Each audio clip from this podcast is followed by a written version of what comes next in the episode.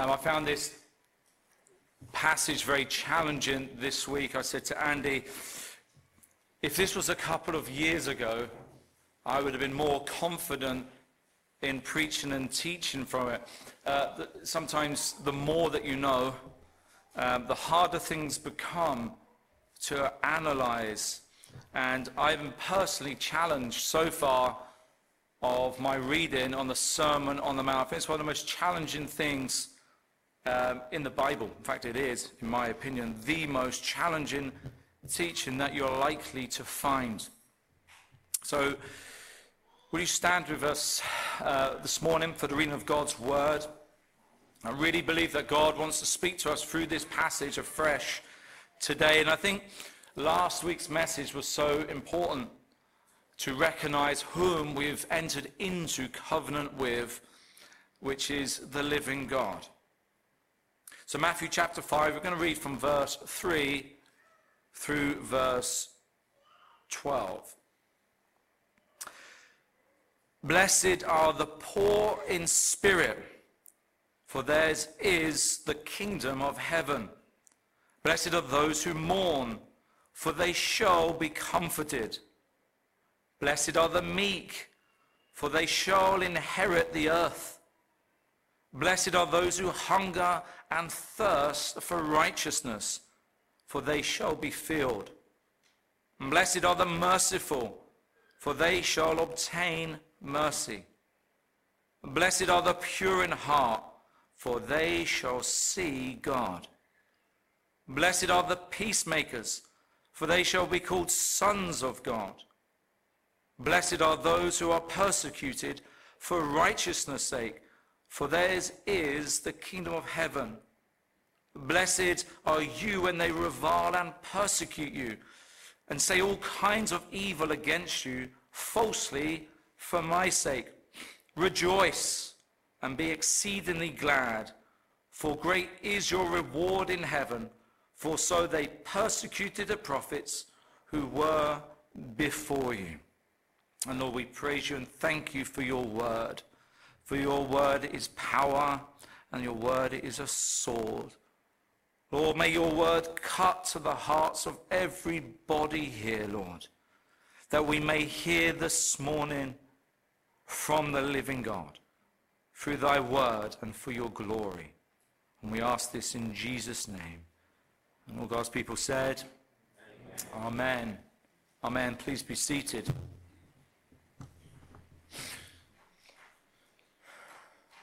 Now, on Friday, I spent much time studying and reading about the Beatitudes. I read various books and interpretations and encouragements throughout the day. And by bedtime, I'd had notes, an idea of what I'm going to be teaching, and an outline of a message to bring to church. Um, I went to bed and my sleep was not good. My sleep was not good, and I awoke to the words, You need to pray. You need to pray. I thought, wow, surely I've only been in bed for about an hour. Already, Lord? I'm about about half 11. And I checked my clock, and it was 3.57. My normal time of prayer is 4 in the morning. So I realized I need to pray. What I did was, before I went to bed, I asked the Lord a question. Lord, what does it mean to be poor in spirit? I wasn't down on my knees. I wasn't in a religious posture. I was walking up the stairs and simply asked the Lord, Lord, what does it mean to be poor in spirit? Let me encourage you, if you ask with sincerity, the Lord will answer when he's ready at 3.57 in the morning. I put on my gown and I started to pray. It was a very simple prayer, the usual prayer. You know the usual prayer? That one, the normal prayer. But then it changed. Something happens and I began to sob. I began to weep deeply in my spirit. I was on top of the bed. On my own, Chelsea was away. The Lord got me alone. And I was curled up almost in a fetal position. And I was crying out to the Lord. There was a deep sobbing in my soul. It was supernatural. It was more than just myself. And I was aware of this. And I was reminded of the passage where Paul writes to the church at Rome. He said, The Spirit also helps in our weaknesses. For we do not know what we ought to pray, but the Spirit Himself, but the Spirit Himself makes intercession with us with groanings which cannot be uttered. We do not know what we should pray for as we ought, but the Spirit makes intercession. Now, today was going to be a teaching, systematic teaching of what does the Sermon on the Mount mean and so forth, but it's ended up being a message for the church. It's a sermon. And I believe the Lord desires his church to hear this word at this time. I believe it's a powerful message, and I'm not surprised that it comes on the day of Pentecost. This was not my idea, this was the Lord's. But first, we must understand whom Jesus is speaking to. Now, last week we made this distinction, if you remember, between the great multitude and the disciples. However, the great multitude were what I would call a distant audience. Sure, Jesus has gone up on the mount, but the audience is there. If we look in Matthew chapter 7, the last two verses, and so it was when Jesus had ended those sayings that the people were astonished at his teaching. For he taught them as one having authority, not as the scribes. Jesus had authority. He wasn't saying, You've, this is how I think it is, or such and such. He's saying, I'm saying this unto you. This is a man who has authority and is speaking with such. Now, we often hear this word, don't we? Blessed. We've got the Beatitudes. Uh, it's sometimes translated blessed or the blessings. And we hear this a lot, and we read a lot through Scripture, don't we? For example, in Psalm 1, Blessed is the man who walks not in the counsel of the ungodly. Psalm 32 said, Blessed is he whose transgression is forgiven, whose sin is covered. And we read this in the Old Te- in the New Testament as well. Matthew 11, 6. Blessed is he who is not offended because of me. This man is blessed. Or blessed are you, Simon Bar Jonah. This is a common phrase. Here it's translated the Beatitudes, the blessings. But what does it mean to be blessed? We often say it, don't we? Bless you, be blessed, End of text message, blessings. I do it all the time. May the Lord bless you. Be careful what you say unless you understand the language. But sometimes this is translated happy, which is a fair translation. However, happiness would speak more about an emotion, whatever it is that makes you happy. Once that is taken away or maybe eaten, um, the happiness goes after maybe an hour. I think a good way to translate this word, blessing, is this word, fortunate. Fortunate. Despite whatever position one may have in this world, this person remains fortunate. Fortunate are the poor in spirit, for theirs is the kingdom of heaven. Notice I'm putting this stress, and this is important to get. Throughout the whole message, this, what I'm about to tell you, this word is we have it in verse 3, 10, and 12. It's in the present tense. Fortunate are the poor in spirit, for theirs is the kingdom of heaven. And if you notice as you read through the text, the word shall follows. Follows what? You after you've entered the kingdom of heaven. Let me say that again. Blessed is he who is poor in spirit, for theirs is the kingdom of heaven. You have it. It's in the present tense. And the word shall follows you after you've entered into the kingdom of heaven. This is the thing that you must grasp before we get into this morning's teaching. I'm reminded of one of my favorite verses from the Sermon on the Mount, which is this. But first seek the kingdom of God and his righteousness, and all those things shall be added unto you. you notice what comes first? Seeking God and his righteousness. Matthew 6:33. And all these things, all these other things, shall be added unto you. After you've entered into the kingdom of heaven, which is God's rule and reign over your life. That's what the kingdom of God is. God ruling and reigning in every aspect of our lives. Then the rest will follow. So you could easily entitle this message, How Fortunate Are You? How fortunate are you? In fact, you can ask that in two different ways, can't you? As a question, How fortunate are you? Or as a statement, How fortunate are you?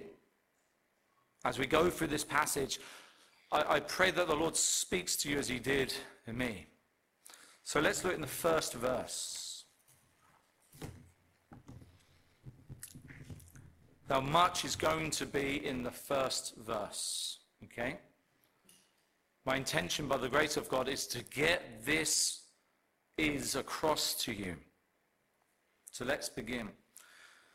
Blessed are the poor in spirit, for theirs is the kingdom of God. Look, when you read someone is poor in spirit, um, it doesn't sound very good, does it?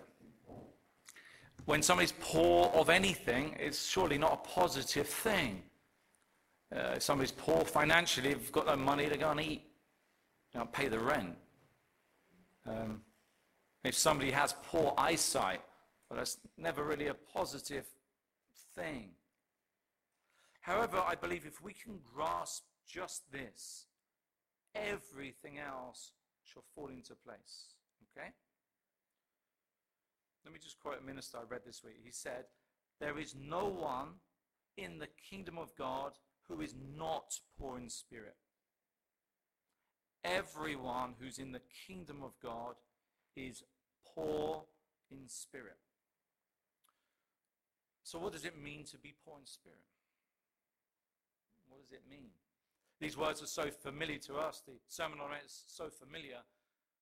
And I'm walking up the stairs going, Lord, what does it actually mean poor in spirit? I thought we're supposed to be built up in the spirit and everything else. What does it mean to be poor in spirit? Well, let me begin by saying what it doesn't mean. It doesn't mean poor financially. Somebody's financial position or disposition really has no bearing on the person's heart posture. You can have a man who's very rich, like King David, who is after the Lord's own heart. And you can have someone who's completely poor, who's a hater of God and a devout atheist. So your finances says nothing about your heart posture. So we're not again talking about materialism, but the spiritual. Let me also say that to make yourself poor, it doesn't mean this. Something which was very common in the Orthodox Church and in the Roman Catholic Church is a vow of poverty. Someone who vows poverty. Very common in the medieval period. Someone who takes this vow, someone who's a monk or a nun. Um, this is a twisting of the interpretation in, in Luke. In fact, I think it can be dangerous to take a vow of poverty because it could actually puff you up, couldn't it? Look what I've done. Let me just announce what I've done. I've renounced everything for God. Now, I know people who've worked in monasteries and left monasteries and convents and left convents. The report is not good. I don't know everyone's heart, but there's no guarantee that if you re- renounce everything that you have and all your finances, that you're going to be poor in spirit. No guarantee whatsoever. I think if we consider the world in which we live today, one which always says, and we see in adverts, this phrase, you can do it. You ever heard that phrase? You've got this.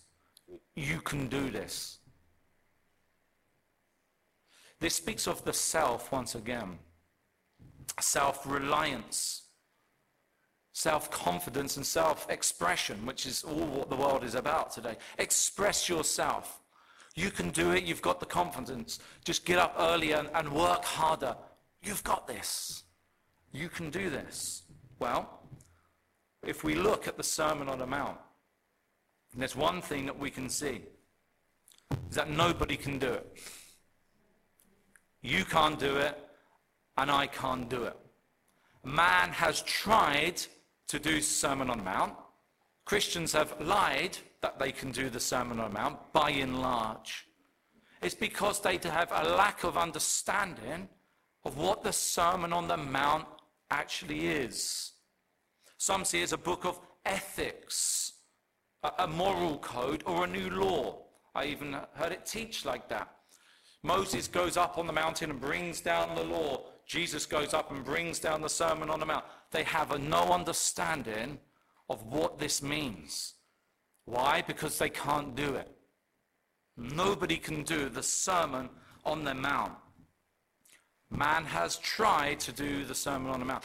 Governments have tried to implement the Sermon on the Mount. You know that?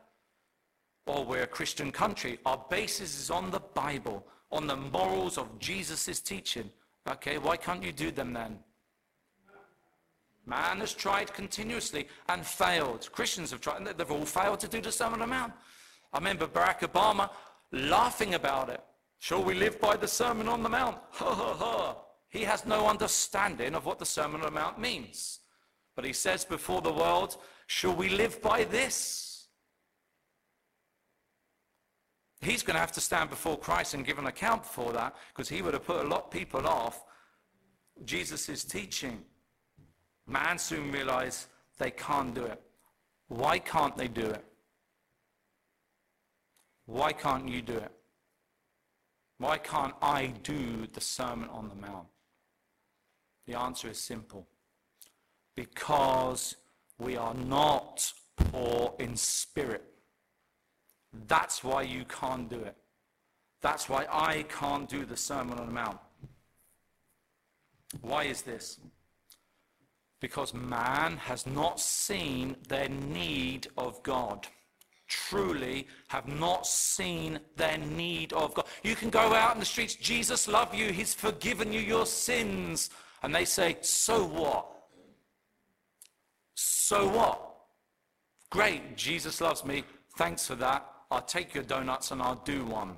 Who cares if Jesus loves me? That's the general consensus of the world. Very nice. I'm glad that Jesus likes me.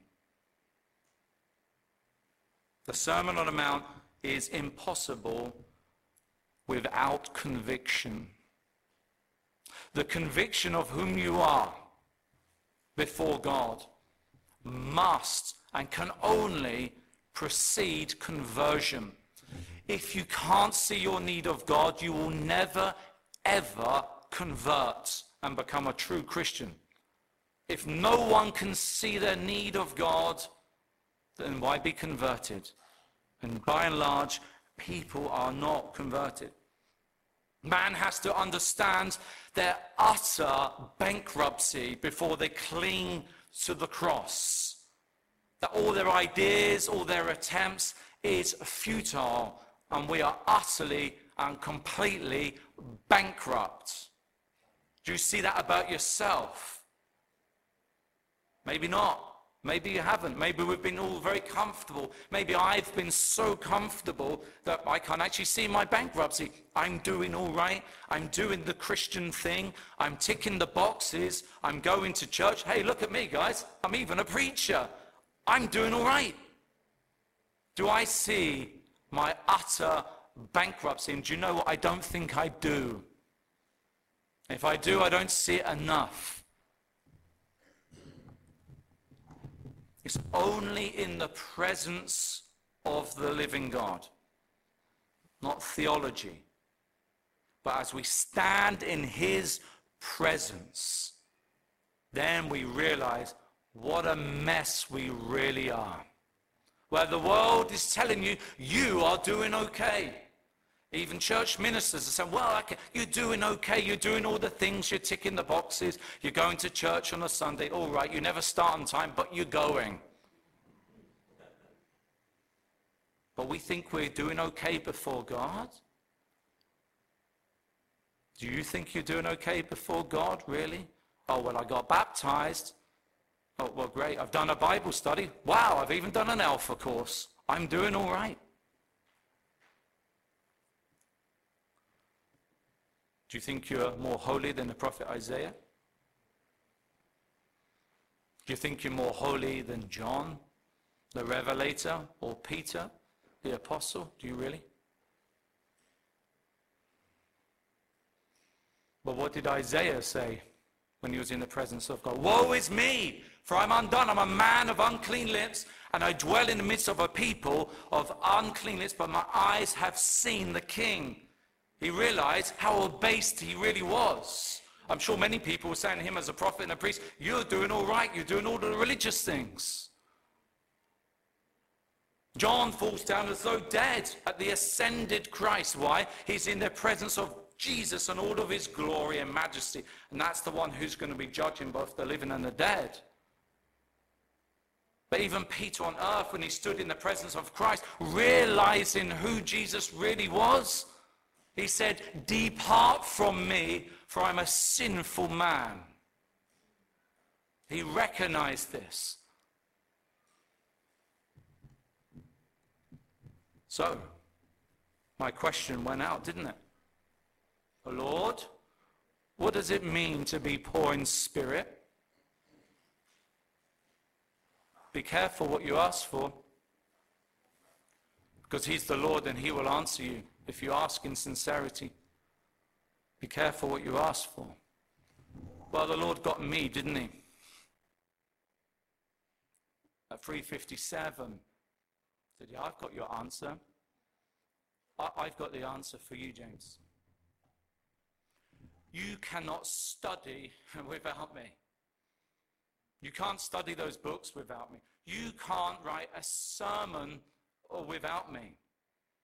You can do nothing without me. My boy, you can't even pray without me. Even I have to prompt you in the early hours to pray. You can't even breathe without me, James. And yet, you're trying to live your life without being in my presence. What foolishness is this? You can do nothing without me.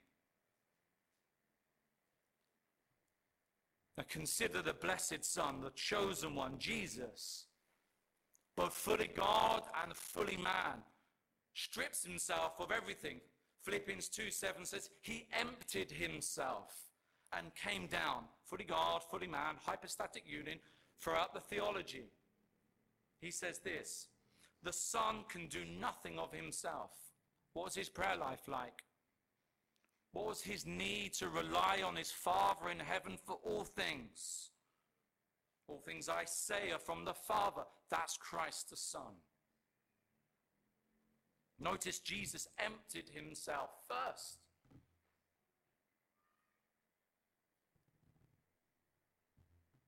Are we so full of ourselves that there's no room for God? Are you so full of yourself that there's no room for God? Am I so full of myself that there's no room for God? I'll let God answer that question himself. I hope you don't think I'm preaching condemnation. I'm opening your eyes. Not that I care what anyone here thinks, because I don't work for you, I work for the King. I've stood here and preached and people sneering at me while I preach happened last week. Do you think I give a monkeys? I don't give a monkeys at all. I'm here to preach the truth. I don't care what anyone thinks. I love you all, but I love my Lord more. I love you enough to give you the truth. Now, here's a question. Let me ask you a few. And be honest with yourself. Are you poor in spirit? Meaning, do you see your need for God? Or are you under the illusion that you can live your Christian life without God?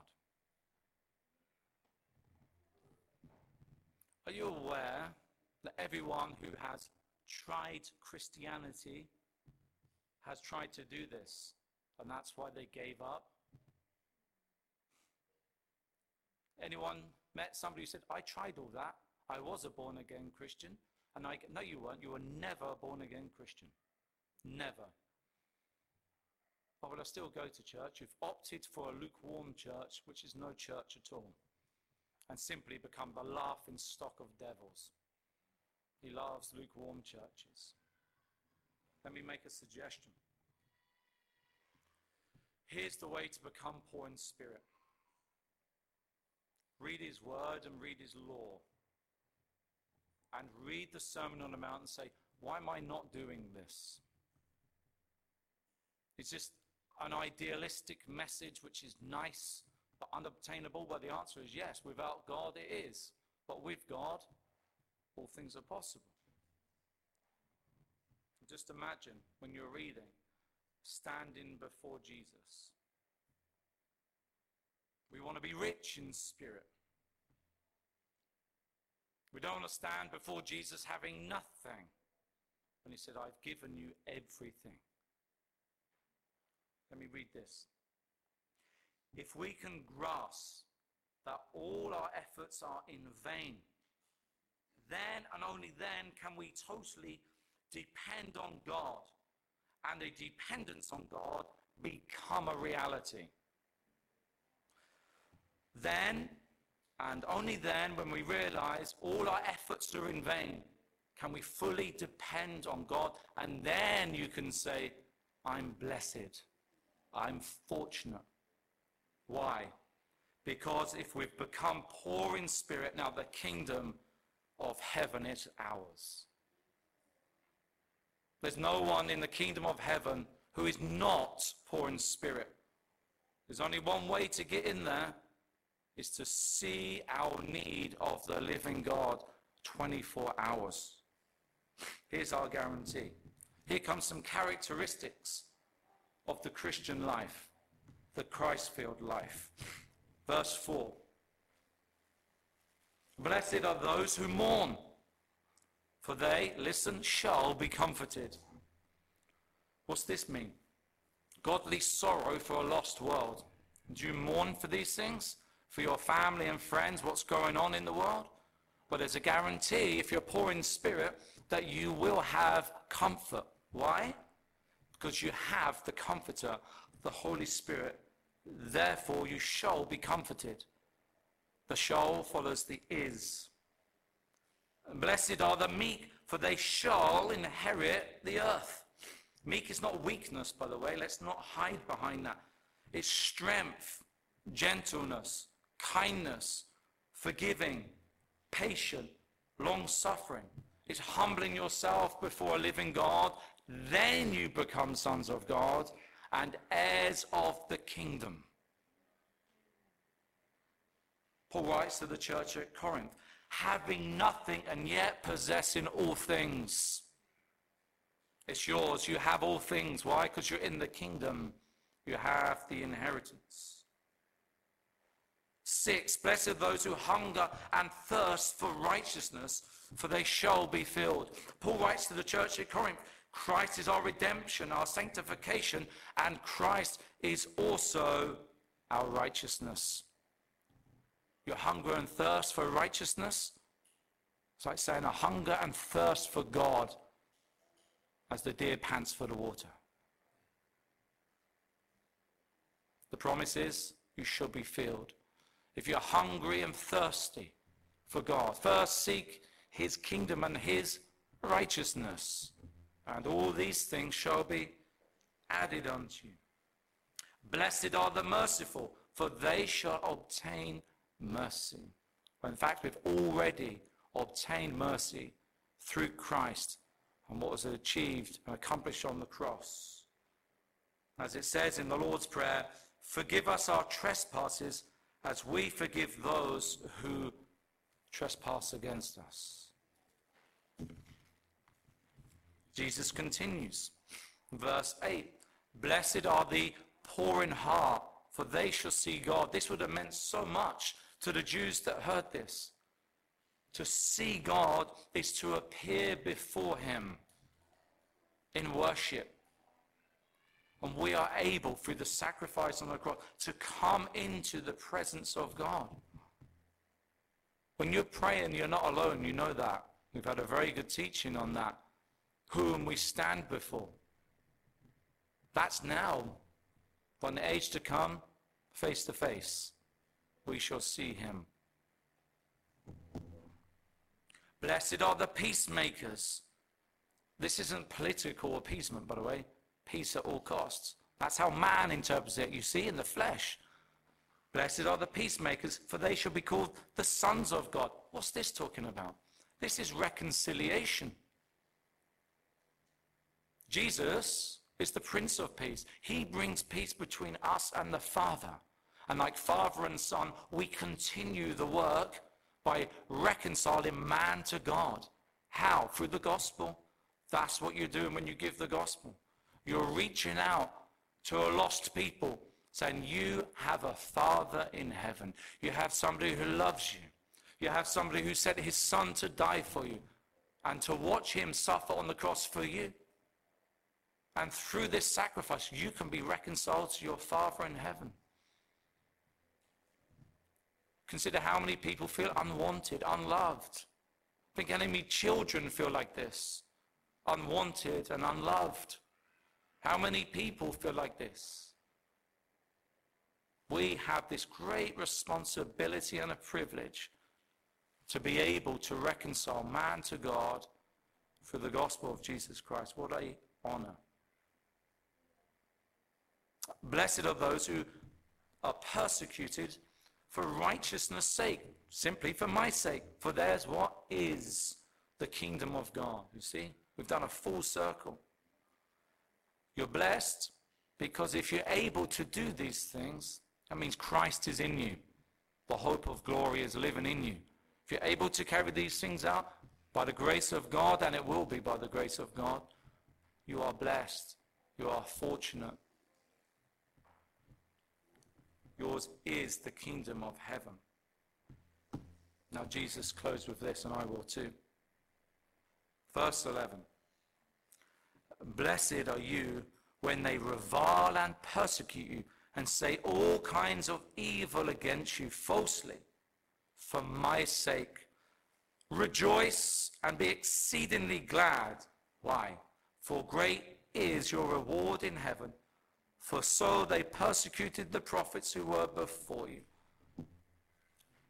Great is your reward. Not it may be, is your reward.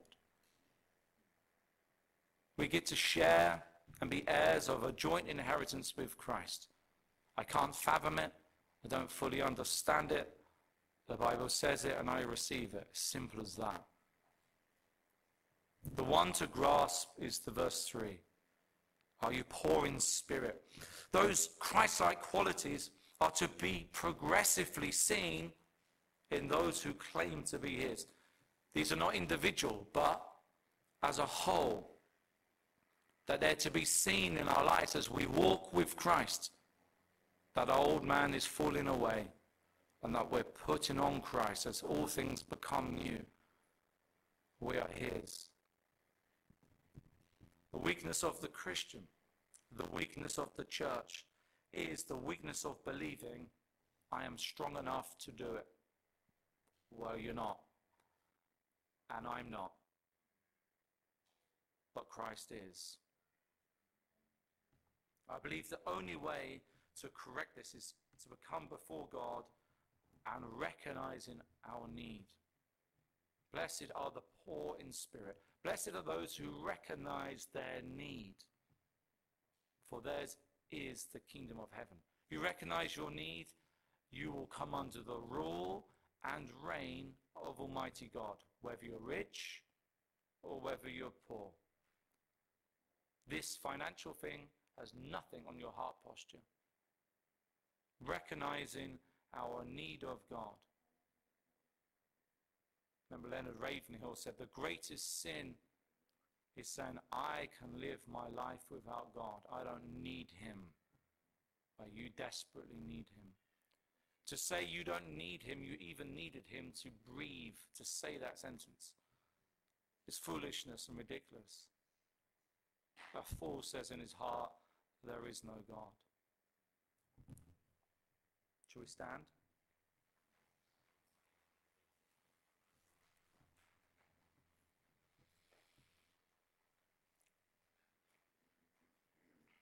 May as we stand before God, as we continue our time of worship, I know this is a strong word, but I feel that the Lord wants to get this across to his people.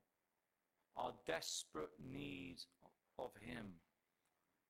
Not in times of just hardship. You see, it's been about almost three years since these lockdowns. How busy the church has become.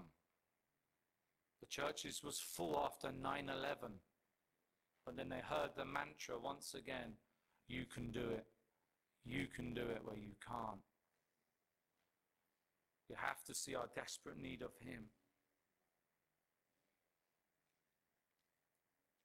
We have to come to this point when we say, I can do nothing without you.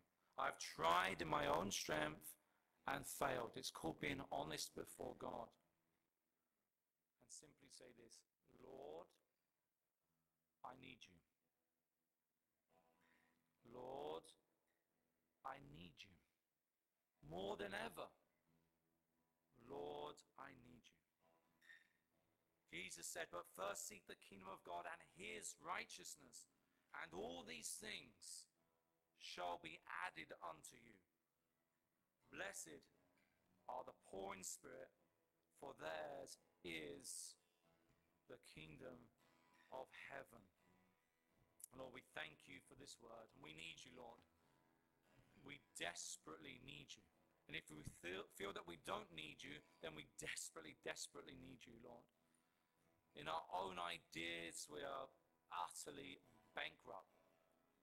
But Lord, help us by your Spirit to throw ourselves on the mercies of God. And we thank you, Lord, that in Christ all things are possible with you. But Lord, how we need you.